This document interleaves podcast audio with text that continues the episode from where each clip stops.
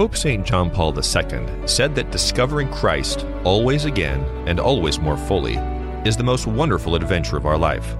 Blazing the Trail is a weekly conversation where we talk about this adventure with courage and hope while sharing stories about what the Holy Spirit is doing in Western Oregon and beyond. And welcome back to Blazing the Trail here on Mater Dei Radio. I'm your host, Miriam Marston. It's great to be with you each week as we hear stories of how God is working powerfully in people's lives. And their stories not just from the Pacific Northwest, but different parts of the country. And this week we're headed over to Minnesota to speak with Joshua Danis, who serves as the National Director of Alpha Catholic Context. And during the course of our interview, you're going to hear the word kerygma a couple of times. And since Alpha is primarily concerned with the kerygma, it's worth taking a few minutes to unpack it. But first, an analogy. So when I'm babysitting my 15 month old niece and nephew, and I announce to them, Look, Mama and Papa are here. They're back. They're home. Their eyes light up and they get this radiant look on their faces. And it's not because they don't care about me at all. I mean, I, I don't think it's that, at least. but I've announced the arrival of the most important people in their lives, their parents. And they drop everything and toddle over to meet them at the door with an excitement that makes them almost trip and fall over. Now, that's just a little glimpse of the power of an announcement, a proclamation. Now, the kerygma is a proclamation, and not just of a set of ideas or a list of rules, it's the proclamation of a person. Now, in his 1990 encyclical Redemptoris Missio, Pope St. John Paul II defines the content of the kerygma. He says that the subject of proclamation is Christ, who was crucified, died, and is risen. Through him is accomplished our full and authentic liberation from evil, sin, and death. Through him, God bestows new life that is divine and eternal. This is the good news which changes man and his history, and which all peoples have a right to hear. He goes on to say that proclamation is the permanent priority of mission. In the complex reality of mission, initial proclamation has a central and irreplaceable role, since it introduces man into the mystery of the love of God, who invites him to enter into a personal relationship with himself in Christ and opens the way to conversion. In one of his other writings, Pope St. John Paul II sums it up like this that the kerygma is the initial ardent proclamation by which a person is one day overwhelmed and brought to the decision to entrust himself to Jesus Christ by faith. So, the content of the kerygma goes way beyond just a, a compilation of facts. This is about being overwhelmed by the very presence of this person in our life, to the point where something, perhaps everything about our life, needs to change in response to the presence of this person, Jesus Christ, who has been proclaimed to us. And it means moving past some of the polite small talk with Jesus. He doesn't need you to tell him your name. He knew it even before time began. He knows your name better than you know it yourself and He desires for you to accept His gift of love and mercy. And He wants to be the one at your side as you make every decision, to be your consolation on your worst days, and to be the source of your deepest joy. So please enjoy my conversation with Josh as he shares the impact of his own encounter with Christ. And as always, I'll offer a reflection after the interview. I am delighted to be joined today by Joshua Danis. Josh is the National Director for Alpha Catholic Context. Josh, it's great to have you on the show today. How are you? Hi, Miriam. Great to be with you. Um, I'm having a wonderful day. The cooler weather has finally started to roll in in Minnesota. And I know it sounds crazy, but we actually enjoy the cooler weather here. That uh, does sound a little bit crazy. How cool does it get at this time of year in the fall? You know, yesterday uh, the high was about 50, and that, that was perfect. Um, this morning I was going for a walk, and I want to say it was low 30s. And that was a little cooler than I would prefer at this time of year, but it was also still really nice. Crisp, clean air, and blue skies. So, really nice. Beautiful. Well, someone has to enjoy the cold weather, and I'm glad it's it's it's not me, but there there are people out there who do, and that's awesome. Well, Josh, gosh, it's great to have you on the show. And um, You know, I have a chance every week to chat with folks who are in the work of evangelization, and you're right there in the thick of it. Um, but if you're in this line of work in ministry, that means that somehow you experienced evangelization along the way. So let's talk about what that looked like for you. How did faith in church, the person of Jesus Christ, how did all of this figure into your own story? Yeah, yeah. Hopefully, hopefully, uh, our stories have also been impacted along the way. Um, I was recently asked this question, and I said, you know, I kind of actually have a boring story because um, I was always raised up in a Catholic family. I didn't have any of these dramatic moments, um, just a kind of very steady, gradual process. But then they invited me to spend about an hour sharing this, the, the quote unquote boring story, and I realized that maybe maybe it's not as boring as I thought it was. There we go. Uh, it may not be quite as sensational as other people's stories, but yes, uh, Jesus Christ has come to this broken man and um, has begun the process of redemption. And uh, um, month in and month out, year in and year out, I've seen new seasons in which he continues um, to go about the work of redeeming and healing me. Yeah. Oh gosh, that's beautiful. So walk us through a couple of those stages. Um, you say it's boring, but there's there's real work that's that's there that Jesus Christ has done in your heart. So what did some of those turning points look like? Yeah. Uh, so I grew up in a, a, Catholic home, and my parents were faithful Catholics and brought us to church every week, and okay.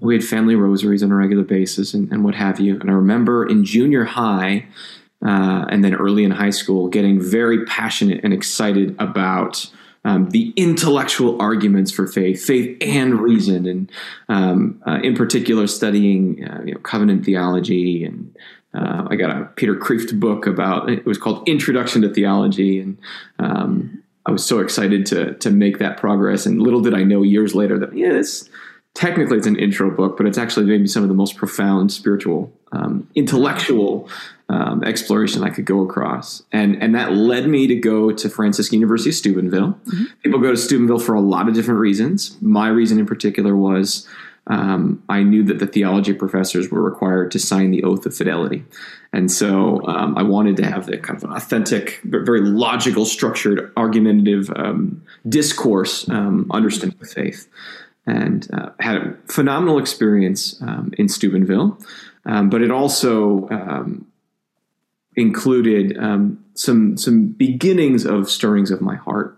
Yeah. And uh, I'd say one of the one of the big seasons, one of the, the major seasons of conversion in my life, um, began when I was a senior in high school. It was the year. This is going to date me. This is going to let everyone know exactly how old I am. But it was the year uh, that the tw- the twin towers fell.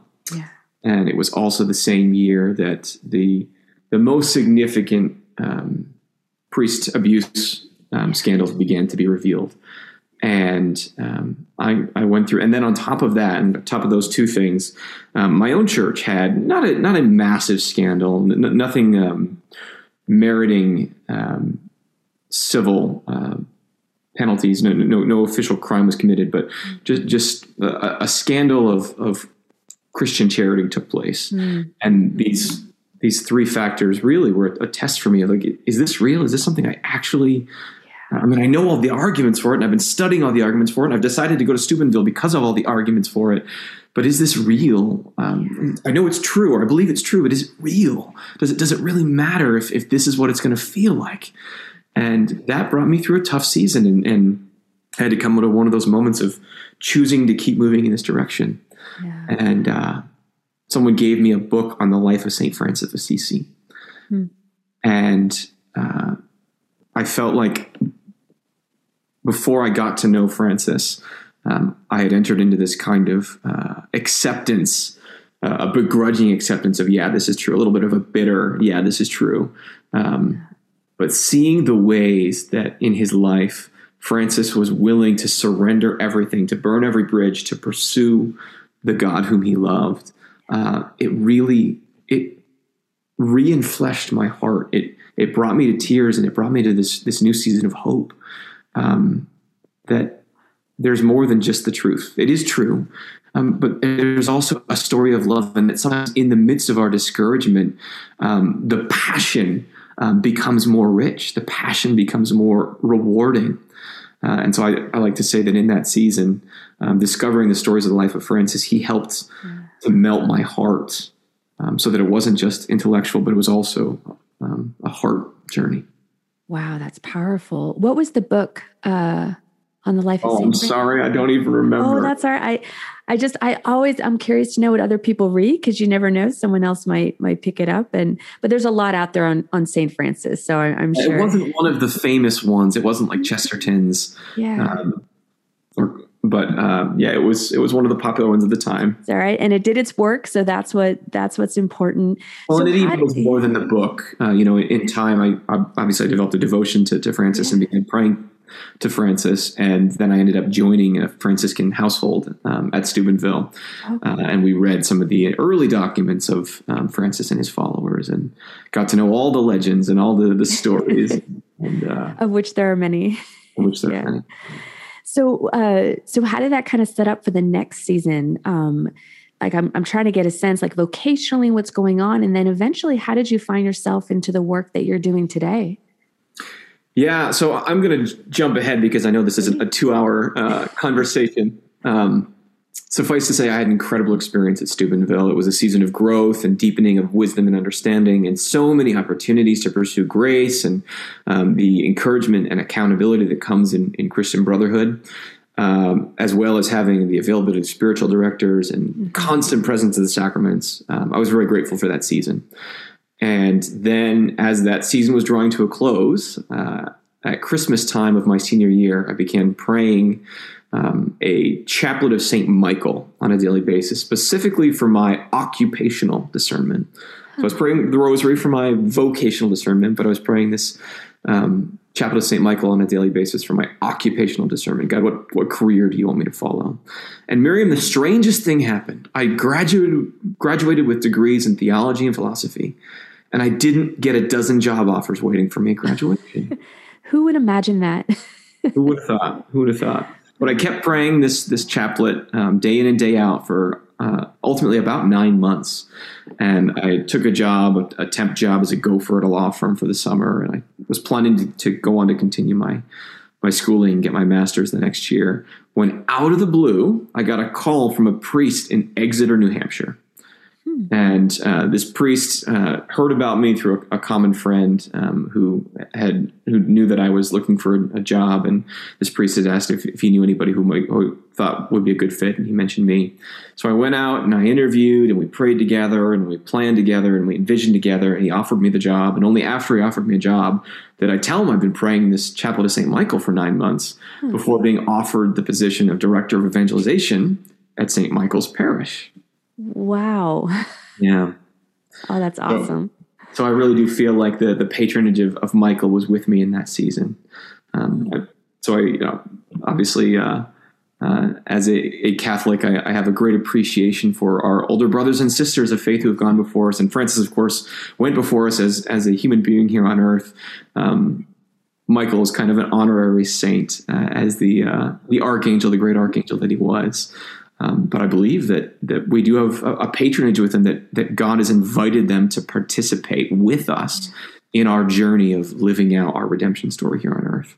Love it. And it's awesome to think that we have these saints on our side helping us in the work of evangelization too, which is very reassuring when it can seem a little bit daunting at times. We need that heavenly help uh, from our our friends who have come before us and who are with us. Um, so you moved out to New Hampshire uh, yes. to become director of evangelization at St. Michael's. How long were you there for? I was there for about three years. Um, and in the very first month while I was on the job there, my pastor put me in charge of experiencing and then running this thing out of England mm-hmm. called Alpha. All right. Uh, tell our listeners a little bit about Alpha. I'm guessing not everyone might be familiar with it. Yeah, so Alpha is a tool of the new evangelization. It's grounded in bringing people through a journey of faith mm-hmm. where they might encounter the presence of Jesus Christ and the Holy Spirit. Uh, it's very relational. Um, so it's structured around uh, a time of hospitality, often with a meal, uh, mm-hmm. followed by a very basic presentation on a very simple concept of the gospel, uh, followed by um, a very unique style of small group conversation where your guests are encouraged to say whatever they think, express whatever they feel without any fear of judgment or expectation. So it's not so much educational as it is explorational. Um, it's it's a very simple process, and we believe the reason it, it succeeds, the reason it's been so effective all over the globe, um, is because of the level of prayerfulness we bring into it and the level of respect we offer to the individuals going through this process. If, as as we talked about at the beginning, you know, I, I had this great passion for um, the education of, of faith, the, the argument of faith and, and reason. Um, if we genuinely believe that the message of the gospel as revealed to us in the person Jesus is true, then it's going to rise to the top. It doesn't need to be argued. It doesn't need to be defended. It doesn't need to be attacking other other messages. You just need to create a space for people to wrestle with it. And if we are praying, then eventually the cream will rise to the top. And that's what we've seen demonstrated. And then on, on top of this hospitality presentation conversation piece, it all culminates in a retreat experience focused on encountering the person of the Holy Spirit. Yeah. And as we see in the book of Acts, the Holy Spirit is the great mover, um, the great um, source of conversion, of source of wonder. Oh, love it. How long does the, uh, I hate, I hate to say it like calling it a process or a program, but uh, for lack of a better word, how, how long does that last from start to finish? If yeah, so typically it, uh, the process goes about 11 weeks. Uh, but the idea is that we really should treat this um, not as a start point, end point, but more as the beginning of a relationship. You know, when you're having a meal with people every week and you're sharing your, your thoughts and um, you're meeting people without judgment or expectation, some strong friendships begin to form. And so people often ask me, what, what should be the follow up to alpha? Yeah. If alpha is a starting point, what's your beta? And uh, over and over again, I, I, stress that the beta has to be relationship. The beta just has to be um, continuing an ongoing uh, encounter with the individuals that you began to journey with. And, and maybe that will involve some program along the way, but you can't kind of cookie cutter yeah. what that journey of faith might look like for someone. Yeah. So a process that, that begins relationship and continues, hopefully indefinitely, hopefully till kingdom come, right? Oh, yeah, absolutely. For those just tuning in, I'm speaking with Joshua Danis, who is the National Director for Alpha Catholic Context. And Josh, if you could walk us through, there's there's that those last two words, the Catholic context. So mm. Alpha was not originally uh, from within the Catholic Church in England, um, but talk about how it's been adapted then in a Catholic context. Yeah, yeah, absolutely. So we do pride ourselves that Alpha is an ecumenical resource. It's grounded in the kerygma of faith, the most basic message of Jesus Christ's life, death, resurrection, and what that means for us. Um, we often um, mention C.S. Lewis's great work, Mere Christianity, um, and it's it's this central message um, that anyone that that would would carry the name Christian would agree with the content of that. And so we're, we're kind of proud of it. You know, so many uh, non-Christians, so many non-believers, especially in a post-Christian world, in a world that was part of Christendom at one point, they look at Christians who don't even get along with one another, who argue and fight with one another, and they say, "How on earth could we come to believe what you do when you can't even get along with one another?" And so we, we pride ourselves in this message uh, that this is our common creed that this is what makes us brothers and sisters in christ this mm-hmm. basic message um, that's shared on alpha but what makes it Catholic context uh, is the understanding that we have as, as Catholics, as Catholic parishes and Catholic organizations, utilizing this tool um, to hopefully invite people into a journey of exploration that includes um, the catechumenal process and initiation into the fullness of the life of, of the Catholic Church. Um, so I like to draw the distinction between content and context. The content is the same, regardless of who's um, sharing it. The context is understanding how to most effectively utilize it based on our language, based on um, who we are as church. So we talk about the new evangelization and yeah. the art of accompaniment and relational ministry and um, our, uh, the RCIA process mm-hmm. Um, mm-hmm. as part of the way we understand where Alpha fits.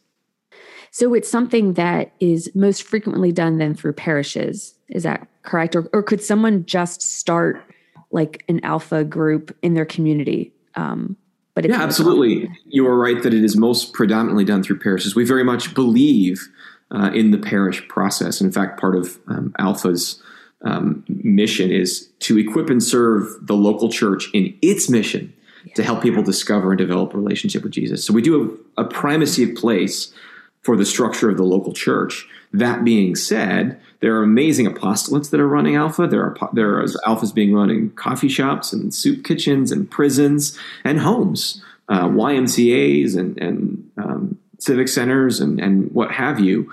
But ideally, ideally, however people begin the journey with Alpha, ultimately we want to invite them into relationship with the local church. Right. No, that that makes sense. Um, and like you said, that's going to be the for people looking for that that beta program. It's not necessarily a program. It's just for the relationship and community. Um, in your in your work in this area, I'm wondering how how many years have you been in it? First of all. Yeah. So I, I guess I should clarify for those of your listeners yeah. who've been in since the beginning. I started. Yeah. Utilizing the tool of Alpha. That's it. Yeah. First day on the job, or my first month on the job, at St. Michael's in Exeter, New Hampshire. Awesome. Uh, and I did that for, for three years. And while working for the Archdiocese of Cincinnati, uh, I wasn't running Alpha, but I, I, had carried several of the cultural values of Alpha with me uh, into that work, most especially this focus on deep, intimate connection with the person Jesus, and that the, the, the kerygmatic message of his redeeming power should be the central theme of any ministry. So, marriage prep became a focus of, hey, we are striving to grow in this encounter with Jesus. And now, as married couples, you'll do that together. Um, the, the, the journey for uh, a true, pr- truly pro life culture, a truly social justice culture, became a, an emphasis, a focus on meeting people through dialogue, through um, understanding uh, different people's perspectives, and allowing the truth to rise to the top. So I took those values with me. And then in 2016, uh, some folks from Alpha USA from the actual uh, structured organization of Alpha came to Cincinnati. And uh, after uh, conversation, one thing led to another, and I found a job offer waiting for me. Originally, I was working simply as the local network director for Dayton, Ohio. Okay. And then, after nine months in that position, um, the national director for Alpha Catholic Context, my predecessor, my predecessor, Deacon Steve, yeah. reached out and said, "Hey, I'm hiring an associate director for the national work, and I'd like you to apply. So I applied and I, I, was hired to do that. And four months after that, he came to me again and he said, Josh, I'm retiring. So we need to hire a new national director and I'd like you to apply. So I found myself uh, in 2017, in, in, July of 2017, stepping into much larger shoes. And it was an intimidating process at first, but yeah. um, hopefully the Holy Spirit has uh, moved in the midst of it anyway. No, and it's so great because you got to experience actually using alpha. And then um, obviously, like that would have been translated into your work today. So I can imagine that's just borne great fruit in your own ministry. And that's where I, I want to kind of wrap up, Josh. We have a couple minutes left. And I always like to ask my guests, where are you seeing signs of hope? Um, where are you just a story of where you've really seen the Holy Spirit at work? Uh, leave us on that note. Yeah. Well, all of your uh, your listeners know this. This is no surprise to anybody. This is a very difficult season that we're in as a yeah. church. Yeah. Uh, COVID led to so many churches having to close their doors. Depending on where you were in the country, it could have been a few weeks uh, to many, many, many months. And it's been kind of a reset moment for the church, and that that has been hard. There's there's been pain in the midst of that, but I I'm actually excited for for what's happened. I believe that this moment has caused a reset for all of us. It's, it's been a firm enough line of demarcation mm-hmm. that it has forced us to go back to the big questions. It's forced us to go back to asking not just what does our church do, but why is our church doing it? And it's given us the opportunity to look at many of the things that maybe we've simply continued to do because we always did them. Well, for, the, for a year or for at least six months, we weren't able to do them. And so now we get to go back to the message of Jesus Christ, to the message of the gospel, and of course, all the doctrines and dogmas of the church. Uh, we, we continue to hold those those sacred, but some of the practices that we've sort of just sort of stumbled into, we realize we don't have to necessarily continue them. And so we're in a special season where we get to go back to our, our essential values of who we are as church and build afresh on that. Of course, we continue to utilize the sacraments and the life of the liturgy and the life of our prayer, but some of our our practices, some of our um, our secondary um, ways of doing this, they might go away or they might be improved upon. And so I love the way that this kind of this was a retreat for us. This was a, a restart, and now we get to build more wisely for the future. So I'm really hopeful about what the next 10, 20 years are going to look like. It's painful today, but let's take the most of this opportunity and, and become something better. Oh, amen to that. Josh, thank you so much for your time today. I ask that God continue to bless you and your uh, wonderful ministry with Alpha. Thank you, Miriam. God bless you. During our interview, Josh mentioned C.S. Lewis's book Mere Christianity, which has done an extraordinary job of presenting the kerygma to so many people. So, as we wrap up this episode, let's turn to a few words from that text and let's pray for each other this week that we have the courage to keep turning back to Christ, in whom we find our true identity and purpose. So, a little wisdom from C.S. Lewis. The more we get what we now call ourselves out of the way and let Him take us over, the more truly ourselves we become. There is so much of Him that millions and millions of little Christs, all different, will still be too few to express Him fully. He made them all. He invented, as an author invents characters in a novel, all the different men that you and I were intended to be. In that sense, our real selves are all waiting for us in Him. It is no good trying to be myself without Him. The more I resist Him and try to live on my own, the more I become dominated by my own heredity and upbringing and surroundings and natural desires. In fact, what I so proudly call myself becomes merely the meeting place for trains of events which I never started and which I cannot stop. I am not, in my natural state, nearly so much of a person as I like to believe. Most of what I call me can be very easily explained. It is when I turn to Christ, when I give myself up to His personality, that I first begin to have a real personality of my own. Thank you so much for tuning in. Please join me next week as we continue to blaze a trail of hope in our world today. Until then, stay well and stay close to Christ. God bless you all. You've been listening to Blazing the Trail, produced through the studios of the Archdiocese of Portland. Join us in our mission to share the good news of Jesus Christ across Western Oregon by visiting archdpdx.org.